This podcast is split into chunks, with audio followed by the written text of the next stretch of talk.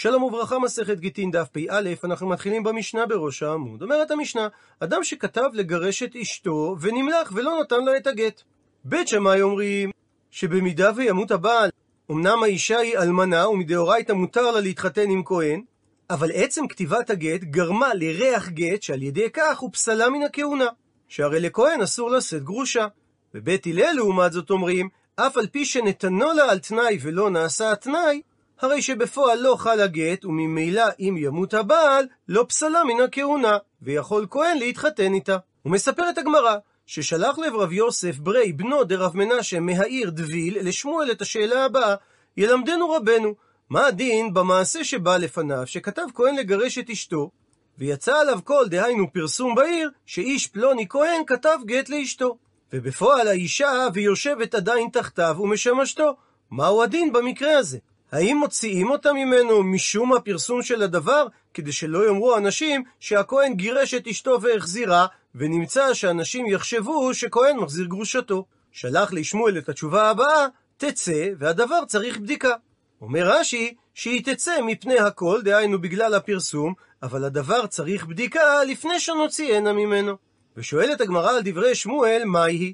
מהו הדבר שצריך בדיקה לפני שמוציאים את האישה מבעלה הכהן? אילם, האם תאמר שהבדיקה שצריך לבצע, דאם מבטלינן קלה או לא מבטלינן, האם נוכל לבטל, דהיינו להשתיק את הפרסום שמסתובב בין בני העיר על כך שבעלה גירש אותה, ואז הדין שהיא לא תצא מבעלה? והא, העיר נהרדאה, אתרא דשמואלי, היא מקומו של שמואל, שהיה שם ראש הישיבה ומרא דאתרא, ובנהרדאה לא מבט לקלה. שהרי יש שני דרכים להתמודד עם שמועה רעה. דרך אחת, כפי שנהגו בסורה, שהיו מבטלים, נלחמים כנגד השמועה הרעה. אבל בנהרדעה נהגו להפך, לא היו נוהגים דייני העיר לשתק את השמועה הרעה, מפני החשד שלא יוציאו עליהם קול שהם מחזיקים מידי עוברי עבירה. והם כנראה סמכו על שיקול דעתו של הציבור, שידע להבחין בין אמת לשקר. וברור שהם נהגו כך לפי הנחייתו של המרא דאתרא, הלא הוא שמואל. אלא אומרת הגמרא, מה שאמר שמואל שהדבר צריך בדיקה, הכוונה, דעיקר הוא לנתינה כתיבה. אם רגילים בעיר לקרות לנתינה כתיבה, אז צריך להתחשב בכל, שהרי אומרים האנשים שהוא כתב לגט, והכוונה שהוא נתן לגט. כמו שלדוגמה אומרים שאדם כתב לשני צ'ק, שהכוונה שהוא נתן לו אותו. אבל אם לא קוראים לנתינה כתיבה, אז אין חשש בפרסום הדבר שהוא כתב לגט, שאנשים לא יחשדו כמחזיר גרושתו. שהרי לא יצא כל שהוא נתן לה את הגט, אלא רק שהוא כתב גט עבורה. מקשה על כך הגמרא, וכי קראו לנתינה כתיבה, גם אם קוראים לנתינת הגט בשם כתיבה, האם לכתיבה גופה, לכתיבה עצמה, מי לא קראו לכתיבה? אז מדוע מוציאים בעקבות כך את האישה מבעלה? שמי אמר שהשמועה שהוא כתב לגט, הכוונה שהוא נתן לה, אולי הכוונה שהוא באמת רק כתב אותו. מבארת הגמרא אין. אכן פשוט שגם לכתיבה קוראים כתיבה.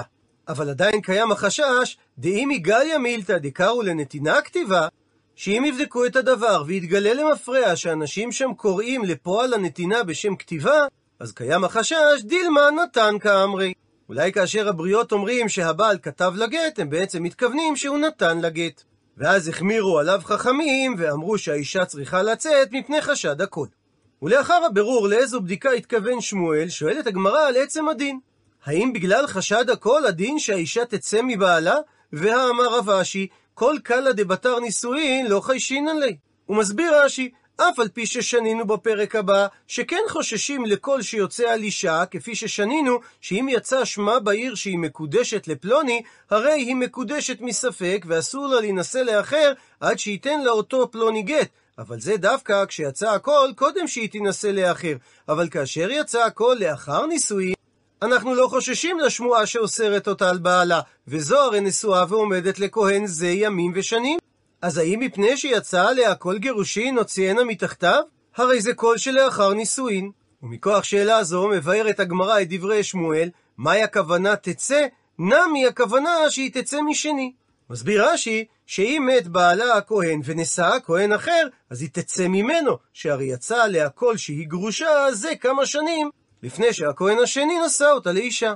אבל אם כן מקשה הגמרא, אתה מוציא לעז על בניו של ראשון. שאנשים יאמרו עליהם שהם חללים, דהיינו כהנים פסולים, שהרי הוציאו את האישה מהבעל השני שהוא כהן, מה שאומר שכנראה בדקו אחר הדברים שפורסמו עליה ונמצאו שהם אמת. מתרצת הגמרא, שכיוון דמשני הוא דמפקינן לה, ומראשון לא מפקינן לה, כיוון שאנשים יודעים שבעקבות השמועה שהייתה על אותה אישה, לא הוצאנו אותה מבעלה הראשון, אלא רק מבעלה השני, עתי למימר זה יגרום לאנשים לומר שסמוך למיטה גרשה הבעל הראשון, ולפיכך חכמים מוציאים אותה מן השני.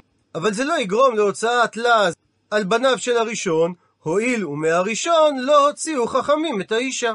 עד לכאן הדיון בדברי שמואל, ואגב, דברי המשנה שבית שמאי היו מחמירים בקדושת יוחסין, שהם היו אוסרים את האישה לכהונה רק מפני כתיבת הגט, מספרת הגמרא שאמר רבא בר בר חנא, אמר רבי יוחנן משום רבי יהודה בר אילאי, בואו ראה שלא כדורות הראשונים דורות האחרונים. הוא מבאר את הגמרא.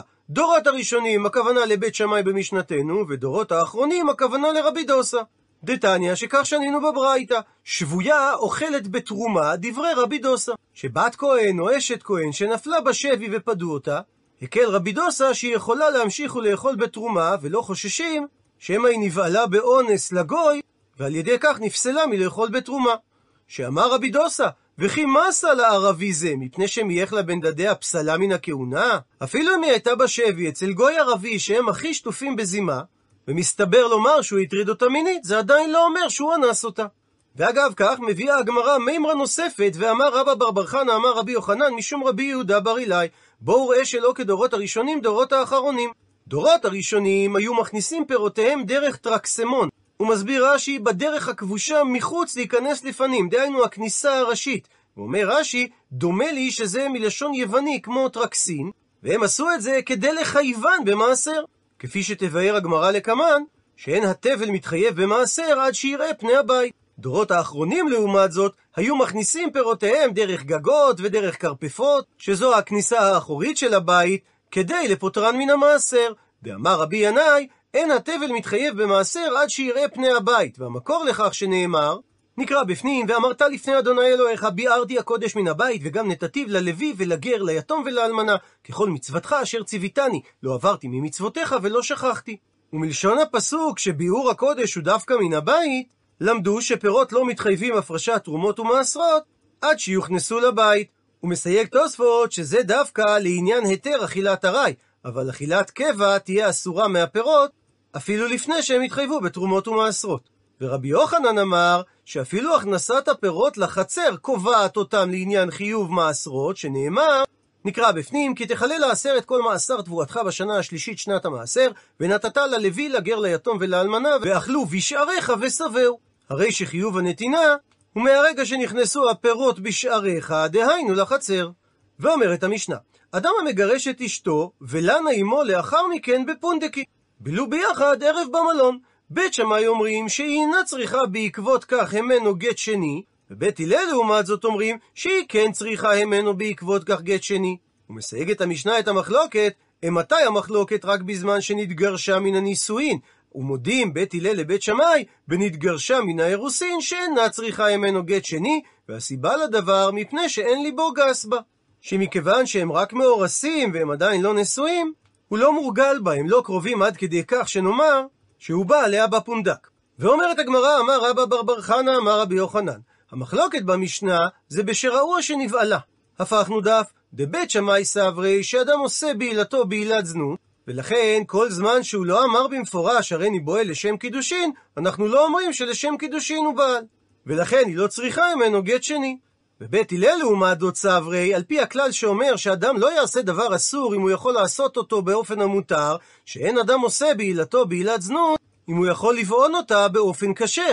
והרי האדם הזה, כיוון שליבו גס בה והוא ודאי בעל אותה, אז כנראה שהוא לא בעל בעילת זנות, אלא קידש אותה על ידי ביאה זו.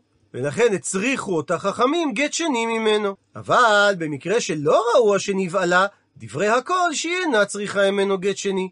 מקשה על כך הגמרא תנן, הרי שנינו במשנתנו, ומודים בית הלל בנתגרשה מן האירוסין, שהסיבה שאינה צריכה ממנו גט שני היא מפני שאין ליבו גס בה. עד לכאן הציטוט מהמשנה, ומקשה הגמרא, ואי כהסברו של רבי יוחנן, שהמחלוקת של בית שמאי ובית הלל זה דווקא בשראו השנבהלה, אז מה לי אם היא התגרשה מן האירוסין, ומה לי אם היא התגרשה מן הנישואין?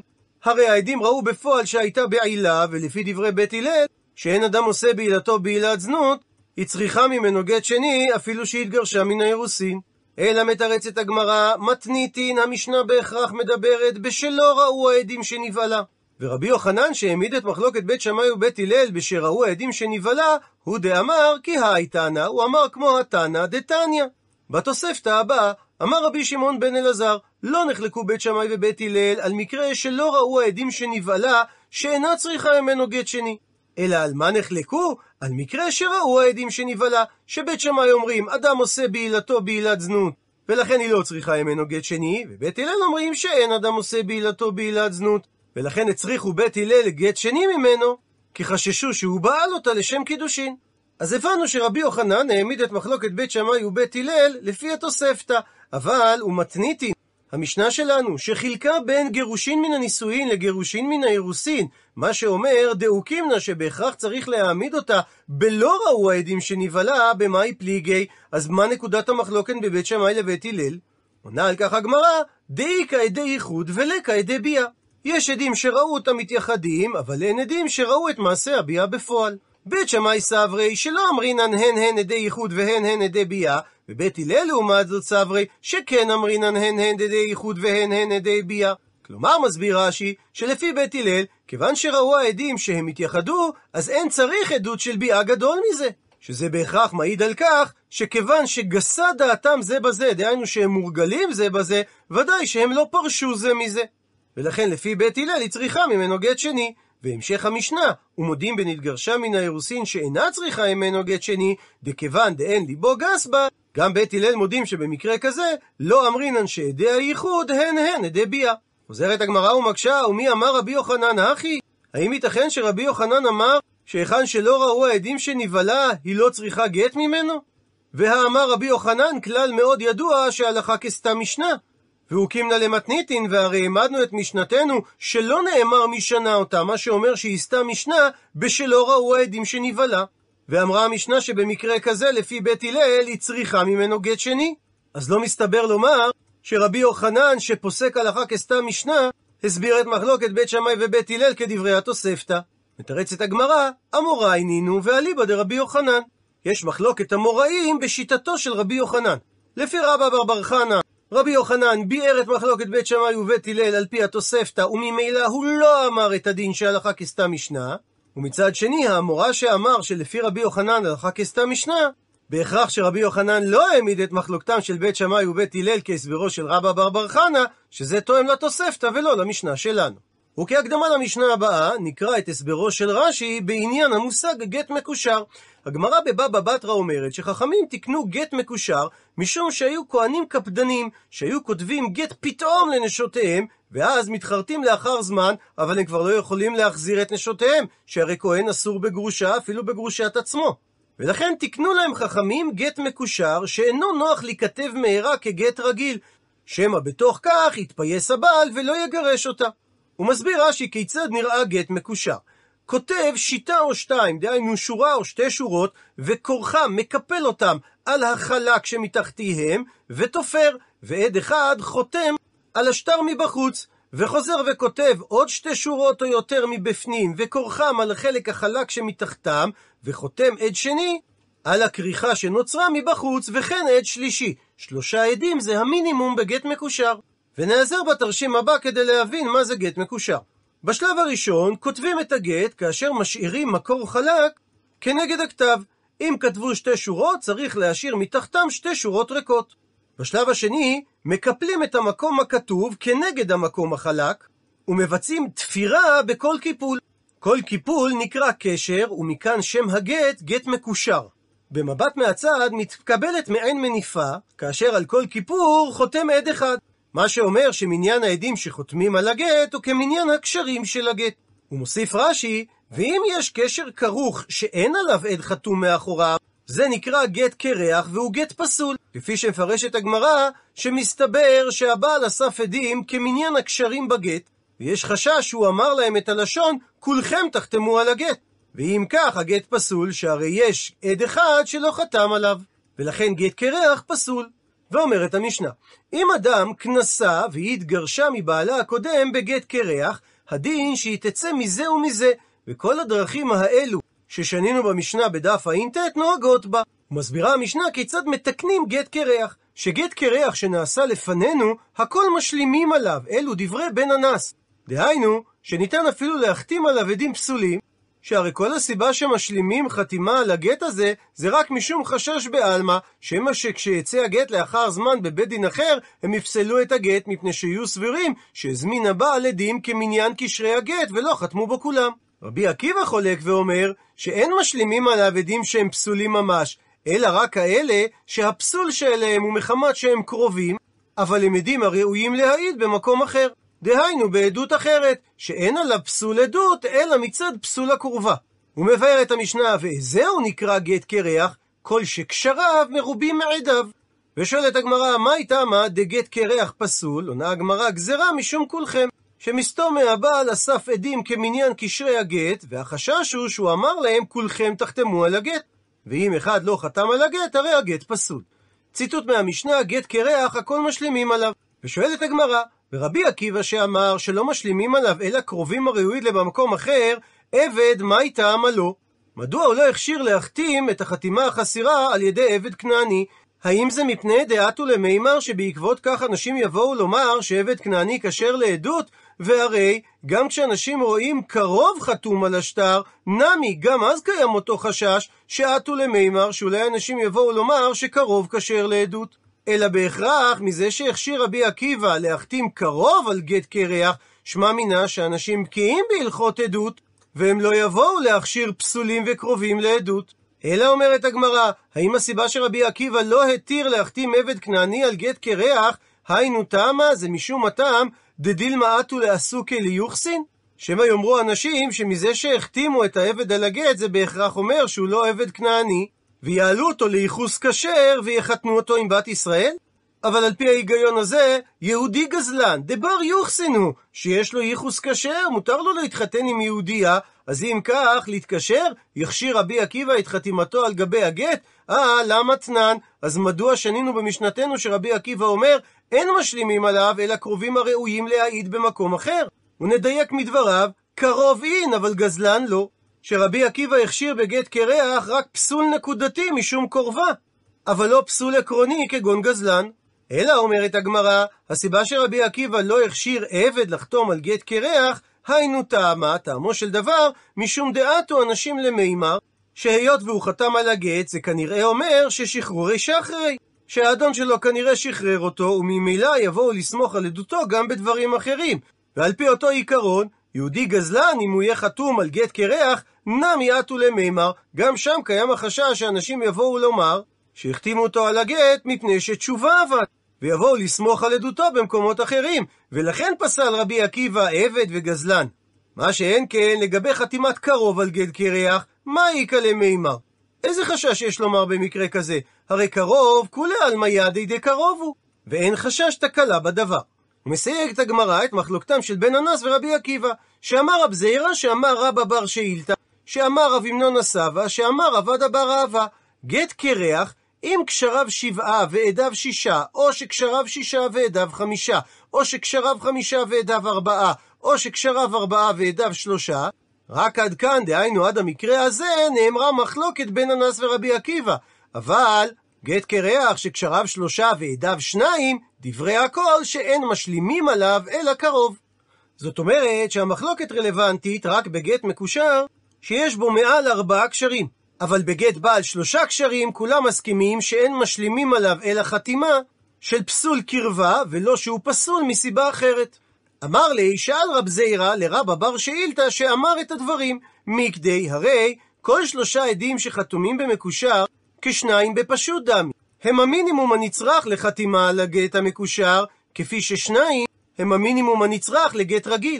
אז מדוע הכשרת בגט מקושר שהשלישי יכול לחתום למרות שהוא קרוב?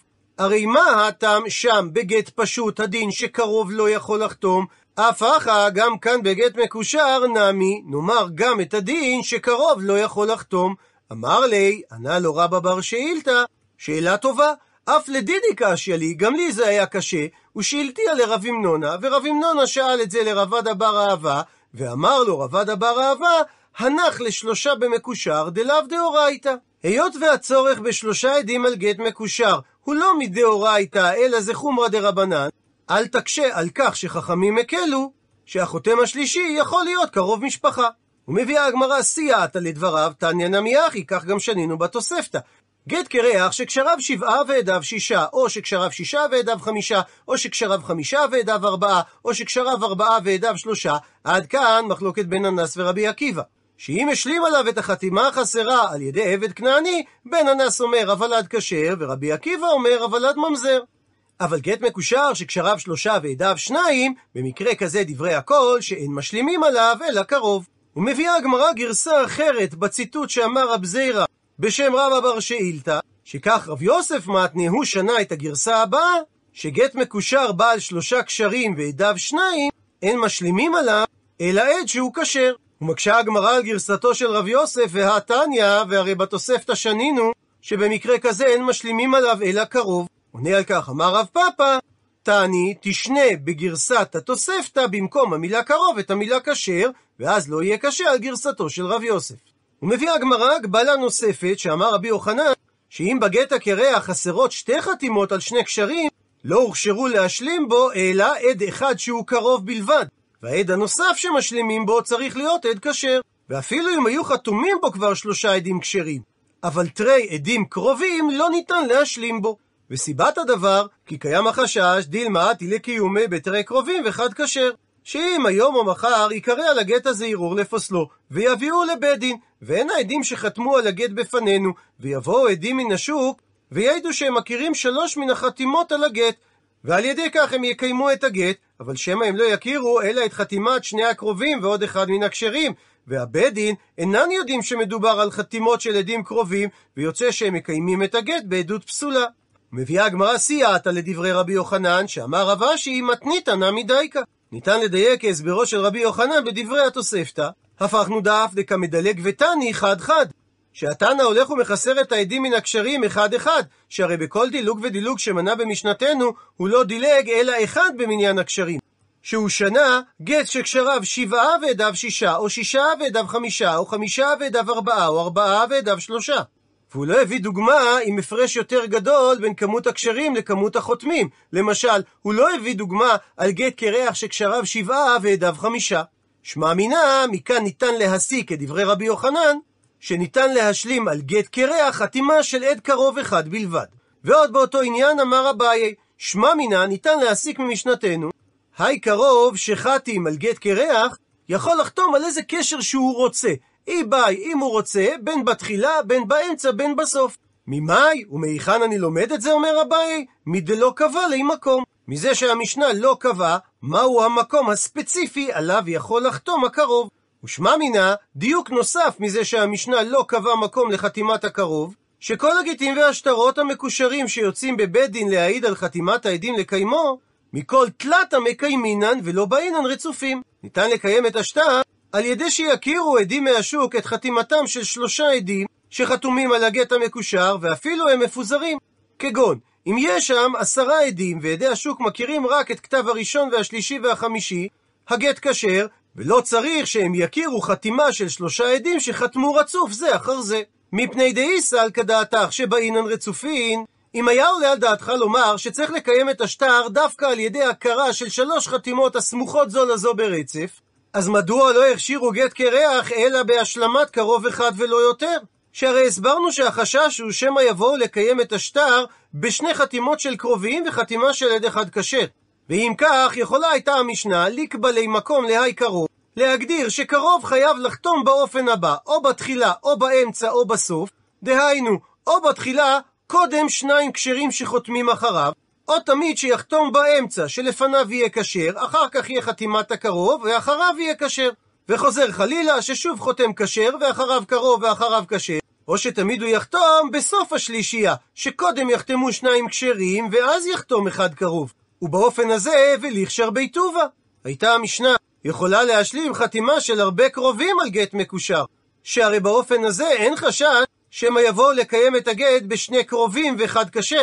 שהרי אין מציאות של חתימת שני קרובים בכל שלוש חתימות רצופות, שהרי לפי מה שהציעה הגמרא, בין כל חתימות של שניים קרובים תמיד יש הפסק של שניים כשרים ביניהם. אלא מזה שהמשנה לא תקנה שניתן להשלים חתימה של שני קרובים על ידי קביעות מקום, שמע מינה בהכרח שלא חייבים לקיים את הגט על ידי שלוש חתימות סמוכות זו לזו, ולכן קיים החשש שאם יהיה יותר מקרוב אחד שחתום על הגט, שיקיימו אותו בשני קרובים מפוזרים. הוא מסיים את הגמרא, כי עטו לקמי כשבאו לפני דרבי עמי בשאלה כיצד לתקן גט קרח, אמר לי, צא והשלם עליו עבד מן השוק. ניתן להשלים את החתימה החסרה כשיטת בן אנס, אפילו על ידי עבד שפסול לעדות. בשעה טובה הדרן הלך הזורק, עד לכאן דף פ"א.